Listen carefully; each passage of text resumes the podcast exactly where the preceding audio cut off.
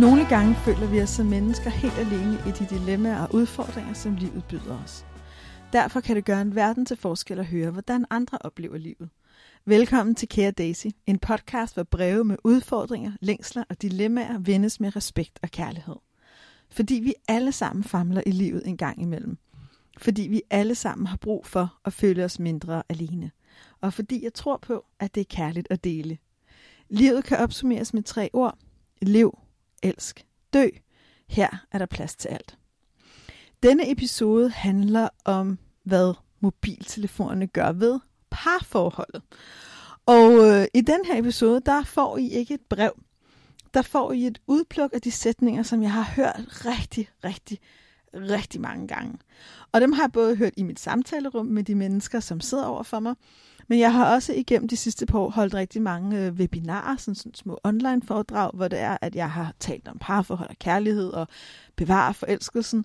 Og så når jeg har holdt sådan et online foredrag, så plejer jeg at lave lidt Care Daisy Live, hvor der er, at folk de ligesom kan tale med mig og skrive. Og der er bare helt vildt mange gange, jeg har oplevet, at folk har skrevet omkring det her med, at jamen, mobiltelefonen fylder, og hvordan gør vi det der, og jeg synes ikke, at der er nærvær, og der er hele tiden en telefon, der er hele tiden et eller andet medie, der kommer på tværs. Og det har jeg lagt mærke til. Og så lavede jeg for nylig en rundspørge med omkring 200 par, hvor det var, jeg ligesom også spurgte lidt ind til, hvad der fyldte. Og der kom det der med mobilen og computeren og Facebook også op. Så derfor tænkte jeg, okay, der er godt nok ikke en af jer, der har sendt mig et brev, men I har ligesom skrevet det til mig så mange gange, at jeg synes, at vi simpelthen ligesom måtte tage fat i det. Så jeg har simpelthen skrevet og ligesom klippet nogle af de sætninger, som jeg har fået tilsendt ud. Og Pernille, vil du ikke læse dem op? Jo. De kommer her. Mobilen stjæler vores tid sammen. Min kæreste er ikke nærværende. Vi ender med at se Netflix hver aften. Når jeg rækker ud efter min kæreste, tager han min hånd, men han slukker ikke for skærmen. Vores tid sammen afbrydes hele tiden af sms'er, opringninger fra arbejdet, og at hun lige skal tjekke noget på Instagram. Vi ser serier sammen hver aften, men vi snakker ikke, og sex er nærmest slut. Jeg spekulerer på, om han ser porno på mobilen, for hvor interessant kan Facebook lige være. Det føles som om, det derude er mere spændende end mig lige her. Ja. Ikke? Ja. Og jeg ved ikke, om du kender noget af det der, men... Jo, jeg står og føler mig helt vildt ramt, både selv og på min kærestes vegne. Ja, det er jo det, ikke? Ja. Fordi jeg tror, rigtig mange føler sig ramt, og rigtig mange genkender det her, og jeg genkender helt klart også noget af det. Og så for at du derude ikke sidder og tænker, ej, men det er bare alle de andre, så vil jeg egentlig gerne lige supplere med nogle tal, fordi jeg brugte faktisk noget tid på at researche på det her. Så jeg gik ligesom lidt i gang med, du ved, ikke? Altså fra den ene ende af, og læse mig ind i det. Og jeg kan fortælle jer, at når vi taler om tal om adfærd på mobilen, der har jeg fundet ud af, at dansk DR Medieforskning siger, at danskerne bruger, hold nu lige fast, ikke? 7 timer og 16 minutter dagligt på medier som tv, radio, streaming og sociale medier hver dag. De her tal tager sig ikke højde for, om man gør 2 ting samtidig, som for eksempel ser Netflix og er på Facebook. Men som forskerne bag den her undersøgelse siger, så kan man jo nærmest ikke bruge mere tid på at være på, hvis man også samtidig gerne vil sove og arbejde. Ikke? Så jeg har tænkt enormt meget her på det sidste, når folk siger til mig i mine samtaler, Daisy, det har vi ikke tid til. Jo, det har du. Fordi hvis du er ligesom den gennemsnitlige dansker, så har du 7 timer og 16 minutter dagligt, som du i virkeligheden kunne tage af. Ja. Derudover har jeg fundet ud af, ikke, at 25% af unge tjekker altid eller ofte telefonen som det første, når de slår øjnene op og stadig ligger i sengen. Jamen, undskyld. Gør du det? Ja. Men så er jeg jo i kategorien unge, og det er også meget fedt. Ja. Og det der i virkeligheden er med det er, at når der man ligesom slår øjnene op og starter med at tage telefonen, så det jeg lidt tænker, det er, og det skal så siges, det gør jeg faktisk både, og jeg gør det på den måde, at jeg er sådan en natural cycler, det vil sige, at jeg bruger sådan en algoritme til at fortælle mig om, hvornår jeg kan blive gravid, og hvornår jeg ikke kan, fordi det vil jeg gerne undgå. Og en helt anden snak er, at jeg ikke er altid den store fortaler for hormonel prævention. Igen, anden snak. Men det vil sige, at jeg tager min telefon om morgenen og ligesom skriver min temperatur ind. Men det, jeg har lagt mærke til, det er, at det kræver meget energi ikke at gå i gang med at tjekke noget andet. Det er faktisk hver morgen et bevidst fravalg. Så det, jeg tænker, det er, at hvis 25% af unge altid tjekker telefonen som det første, hvor lang tid bruger de så på telefonen? versus ligge og kigge ud af vinduet, mm-hmm. eller lytte til fuglene, eller se kæresten sove. Ja. Yeah. Hvor lang tid tror du, du bruger på mobilen om morgenen? Du rammer lige ned i min dårlige samvittighed, fordi jeg er sådan en, som godt kan lide at løbe en tur om morgenen. Mm. Nogle gange om ugen. Nogle gange så er det rigtig, rigtig, rigtig svært. Nogle uger er det rigtig, rigtig svært. Det er der sikkert mange, der kender. Og så når mit ur ringer 6:15, for jeg skal nå det, eller 6:00, så nogle gange, så kan der simpelthen bare gå halve timer, 45 minutter, så er lige pludselig klokken blevet 7, og jeg har bare ligget og gloet på alt muligt lort, Politikken, Facebook, Instagram, tjekket min mail flere gange, og så kan jeg så ikke gå med at løbe. Og så bliver jeg simpelthen, fordi jeg kan ikke nå det, så har jeg overskredet tidspunktet, og så bliver jeg så pisse irriteret på mig selv over, at jeg har ligget der og gloet på alt muligt ligegyldigt, i stedet for at få en ordentlig start på dagen, ikke? Jo, eller for den sags skyld sige, jeg gider ikke at løbe, nu sætter jeg mig ned og drikker kaffe, præcis. Eller tager et bad. One or the other, altså. Ja, lige præcis. Og det er jo det, telefonen gør, den tager vores tid, ikke? Ja. Og når vi nu er ved tallene, så 57% af unge, for dem er telefonen altid eller ofte det sidste, de tjekker, inden de lægger sig til at sove. Den kan jeg også sige ja til. Jeg har sådan et par i terapi, han siger til mig, men Daisy har den her helt særlige mindfulness-app, jeg bruger om aftenen. Helt blank, siger så. Nå, gud, så spændende. Hvad er det for en? Det er den, der hedder Netflix. Okay, humor. Ja. Deres sexliv er lidt i... under afvikling, som han siger, hvis man enten er under udvikling eller afvikling, tilhører vi den sidste kategori. Det er derfor, de blandt andet kommer. Mm. Men igen, ikke? Bliver det en vane? Jeg kan huske, min oldefar, han sagde altid, jeg kan huske det der skuldbryllup, min oldeforældres skuldbryllup, der var de 80'erne, der blev han spurgt af min kusines kæreste, som var sådan smart dengang, ikke? Om de stadigvæk havde sex. Ikke? Okay. Hvorefter han sagde, alt det, du har tænkt på, det har jeg gjort. Ikke? Der var også mange lange vinteraftener, ikke? Fedt. Før farvefjernsynet, ikke? Sådan. men det tænker jeg faktisk på, når jeg så det her tal, fordi det er klart, hvis vi i virkeligheden ligger med telefonen, så ligger vi jo ikke med hinanden. Nej, det er jo det. Og der opstår måske heller ikke et eller andet, hvis vores opmærksomhed er i gang med at kigge på skærmen. Nej. Apropos med hende der, eller ham, der spekulerer på, om han ser porno på mobilen, fordi hvor interessant kan Facebook være. Men når vi nu er ved broen, så er der så også nogen, der siger, at 69% af voksne mænd har telefonen med på toilettet. Ja. Ikke? Ja. Udover at, jeg ved ikke, om kvinder også har et undersøgelsen talt om mænd. Og ja, så var det også, jeg tænkte, og hvorfor har de så det? Er det fordi, de er på Facebook undervejs, eller er det en fin pause til lige at stresse af? Som man siger. I hvert fald ved vi, at... at porno er noget af det, der bruges rigtig meget tid på nettet. Så der er ingen tvivl om, at mobiltelefonen fylder, og at den gør noget ved os, og den gør noget ved parforholdet. Og det sidste tal, jeg ligesom vil kede mig med, det er 2 tal, som fortæller, at i 1994, og det er jo ikke så lang tid siden, fordi i 1994, der havde jeg, Dr. Martens, og så mange fede koncerter på loppen, så det er ikke så lang tid siden, som det lyder. Der var det 14% af danskerne, der ifølge Danmarks statistik havde en mobiltelefon.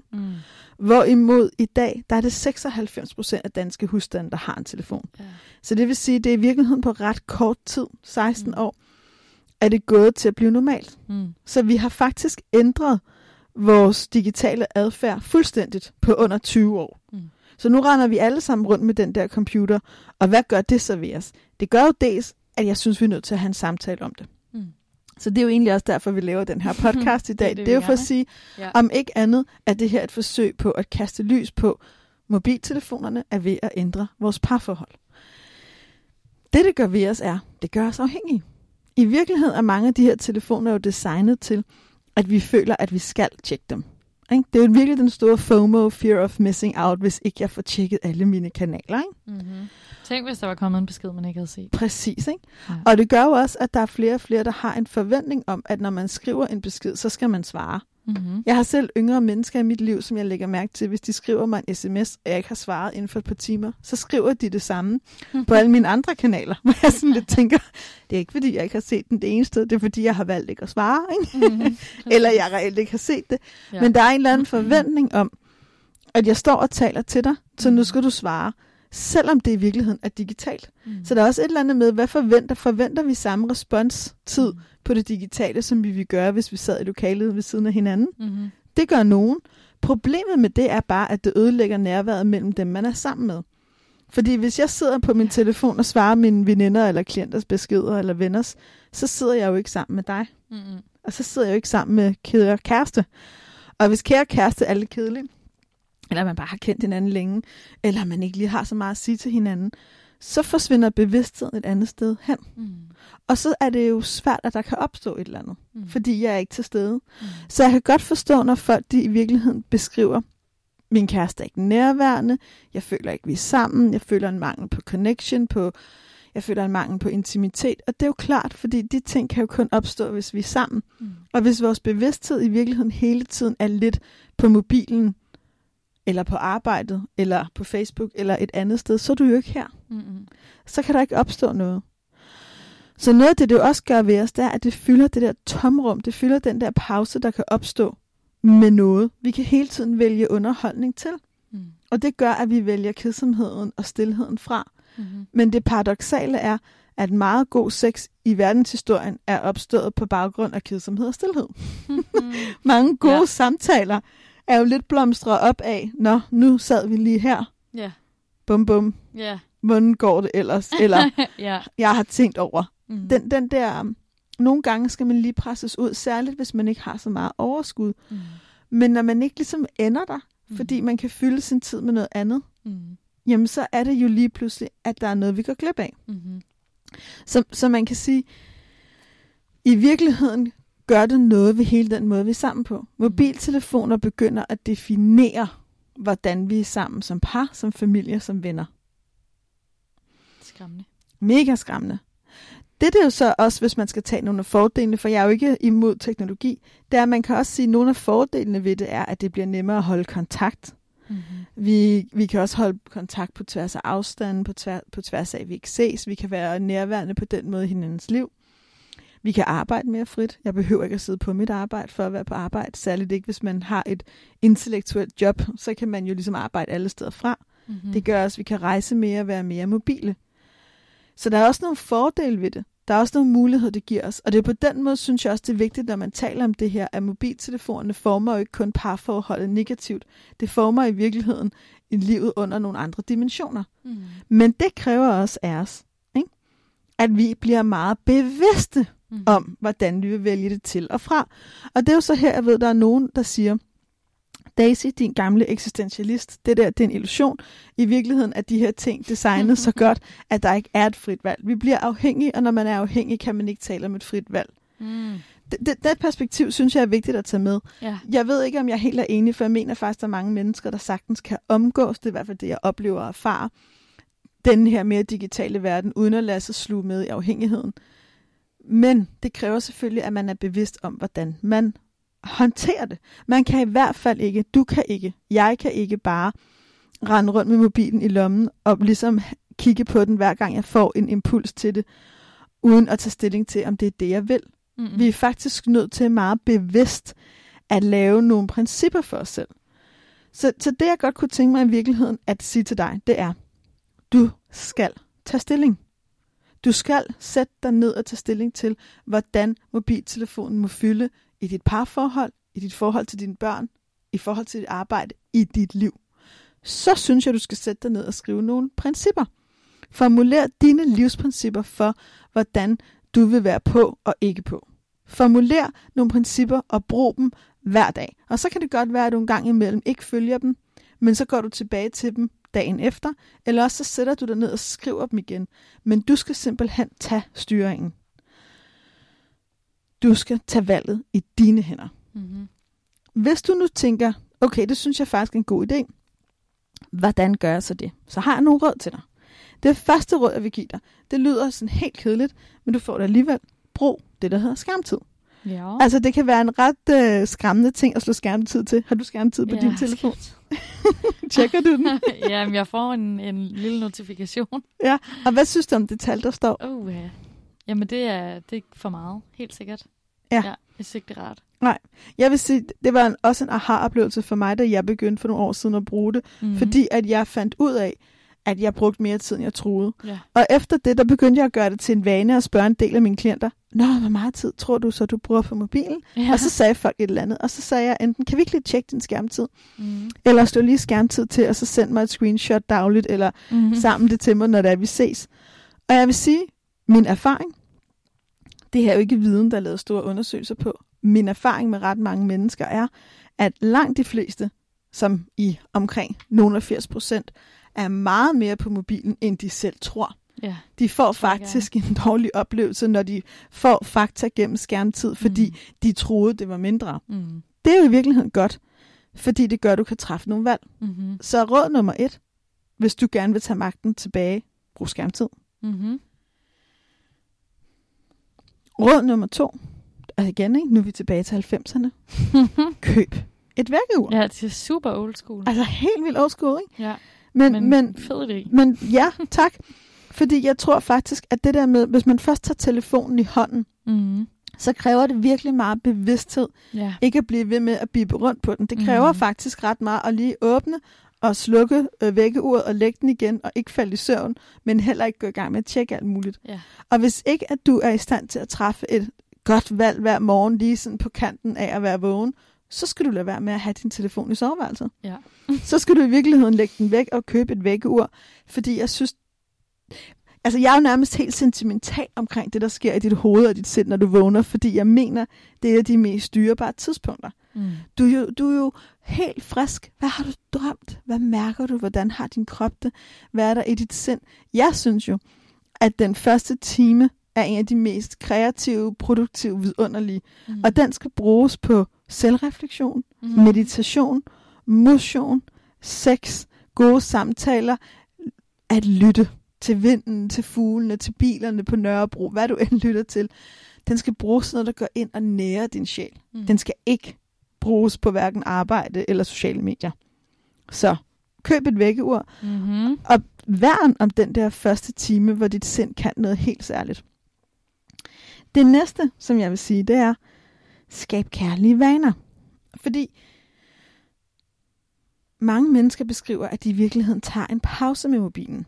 De tjekker Facebook, nyheder, mail, og de gør det uden at tage stilling, fordi det er blevet en vane. Mm. I stedet for at have den vane, så prøv en gang at skabe en mere kærlig vane. En vane, hvor det er, at din opmærksomhed går til dig selv, eller til din kæreste, eller til dem, du gerne vil være sammen med. Men det kan den kun gøre, hvis du i virkeligheden har lavet vaner, der guider dig i den retning. Så en kærlig vane, der guider dit liv. Hvis du nu for eksempel drømmer mere nærvær, så lav en vane om at slukke din telefon og lægge den væk, når du kommer hjem i nogle timer. Mm.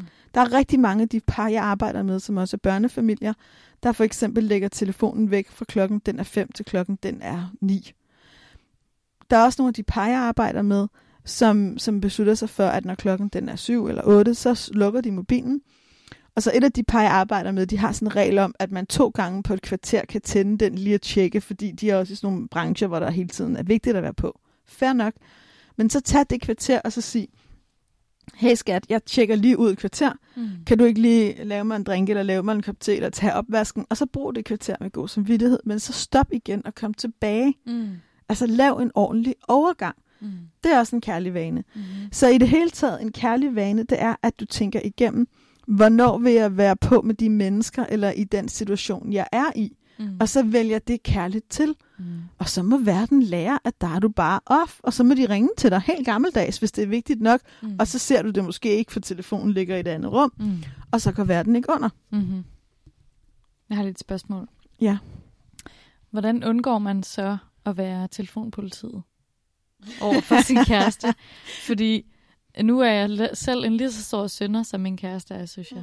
Og jeg kunne sagtens forestille mig scenariet, at få at vide på en eller anden måde, at jeg brugte min telefon for meget. Og så måske gå en lille smule i forsvar. Ja, bare en lille smule. Føler mig en lille smule angrebet, fordi det er jo et form for misbrug, som nogen påpeger, man har. Ja. Og det reagerer folk jo ofte negativt på. Så hvordan? Jamen, det er jo et godt spørgsmål, og jeg tror, det er... I virkeligheden er det lidt lige meget faktisk, lige for det her, om vi taler mobiltelefon, eller det ekstra glas rødvin, eller hvad det nu er, ikke? Altså. Men jeg tror, det er vigtigt, at vi i et parforhold netop kan tage den samtale. Så jeg vil sige, Tag den upfront. Sig til hinanden, når I sætter jer ned og laver jeres fælles principper. Mm. Okay, så den dag, jeg ikke overholder det, der vil jeg gerne have, at du taler til mig sådan her. Eller jeg vil gerne have, at du ikke gør det her. Altså i virkeligheden gør din partner det klart. Fordi hvis du siger til din partner, prøv at høre, når jeg så en gang imellem falder i, så vil jeg bare gerne have, at du lader mig falde i. Mm. Det har jeg brug for nogle gange. Mm. Fair nok, så ved din kæreste det jo, og så skal din kæreste respektere det. Du er et voksen menneske, du bestemmer selv. Giver mening. Mm-hmm. Eller også, så siger du, og når jeg en gang imellem falder i, så vil jeg gerne have, at du gør mig opmærksom på det. Mm. Så håber vi, at når din kæreste så gør dig opmærksom på det, at du så husker, at du selv har bedt om det, og ikke gør så meget i forsvar. Yeah. Det er der en større sandsynlighed for, at du ikke gør, når du selv har bedt om det. Fordi på en eller anden måde, så sker der noget i vores bevidsthed. Hvis jeg ved, at jeg har bedt dig om at huske mig på det, har jeg givet dig lov til det. Yeah. Du kan også som kæreste, hvis partneren bliver vildt sur, sige, hey, du har selv bedt mig om det. Nå ja, så kan de fleste af os godt lige hanke op i os selv og huske, ja, det er også rigtigt. Ja. Altså, og en anden dimension af det, det er også, har I nu en regel om for eksempel ikke at være på skærmen, og du bare har vildt meget lyst eller brug for det, så tag den up front frem. Der er jo ikke brug for et politi, hvis du siger, kære politi, gå hjem i aften, I har fri, i aften bryder vi alle reglerne, vi drikker rødvin på Facebook, eller hvad det nu end er. Bed om det. Det synes jeg, det er jo også en måde at gøre det på. Klart. Fordi det er klart, der er ikke noget mere usekset, end at være hinandens politimænd. Præcis. Principper, grunden til, at jeg også bruger ordet principper, ikke regler, det er, at regler giver mig selv bare lyst til at bryde dem. Mm. Der er ikke noget, der kan få mig til at få mere lyst til at drikke for meget, og være på meget på telefonen, hvis folk siger, at jeg ikke må. Ikke? Så det er et princip. Ja. Ikke? Og nogle gange holder vi ikke vores principper. Det er okay. Mm. Okay. Godt. Så synes jeg også, du skal spørge dig selv, når der er, du er så meget på telefonen, og du sidder derhjemme, kæresten er der, du kunne godt gøre noget andet. Du tænder for Netflix. Så prøv en gang at spørge dig selv, hvad er det egentlig, jeg undgår? Fordi nogle gange er parforholdet også svært og kedeligt og frustrerende, og så er det nemt at forsvinde ind i skærmen. Og din telefon fortæller dig, at du er vigtig. Der er et nyt afsnit, du skal se. Der er nogen, der har skrevet en mail til dig. Der er nogen, der har kommenteret på din post på Facebook. Der er nogen, hvor du kunne gøre et eller andet, og så bliver de glade, fordi du sender et hjerte. Men det er et quick fix. I virkeligheden, så vil jeg gerne udfordre dig til at turde lægge det der mere overfladiske væk, til fordel for at være rigtig til stede, også når det er svært. Fordi vi har det med at quick-fixe os ud af det, der egentlig ikke føles så rart. Men parforholdet føles ikke altid rart. Men det er derfor, det er vigtigt at blive. At det er kedeligt og frustrerende, og samtalen går i stå, er ikke et signal om, at du skal holde op. Det er et signal om, at du skal blive ved. Så prøv en gang at spørge dig selv, når jeg får lyst til at tage min telefon, hvad er det så egentlig, jeg undgår? Og hvordan kan jeg være i det på en måde, hvor jeg bliver? Det er faktisk noget, det jeg mener er det dybeste, vi kan give hinanden. Det er vores opmærksomhed. Og så lige til sidst igen, aldrig nogensinde et princip uden at bryde det. For der er nemlig én situation, og kun én, hvor det er, at mobilen er tilladt i soveværelset. Okay. Og det er jo selvfølgelig, hvis det er, at I henter inspiration til fælles aktiviteter i the wide world's webs brede muligheder. Selvfølgelig. Det var alt, hvad jeg havde til dig i denne episode af Kære Daisy. Tusind tak, fordi du lyttede med, og tak til dig, der delte dine tanker. Det er kærligt at dele, og jeg håber, denne episode af Kære Daisy har givet dig en tanke, eller måske en idé, som du kan bruge i din hverdag. Du har kun et liv. Elsk det. Du lyttede til Kære Daisy, en podcast med et formål om at vende nogle af livets dilemmaer og få dig til at føle dig mindre alene. Vil du have mere inspiration og flere perspektiver på det moderne liv, så følg Daisy på Instagram, eller skriv dig op til hendes nyhedsbrev på daisylevendal.dk. Kære Daisy vender tilbage med en ny episode hver 14. dag. Kære Daisy vender tilbage med en ny episode hver 14. dag, og du kan finde dem på iTunes, på SoundCloud og på daisylevendal.dk. Og husk, hvis du kunne lide, hvad du hørte, så send det endelig videre.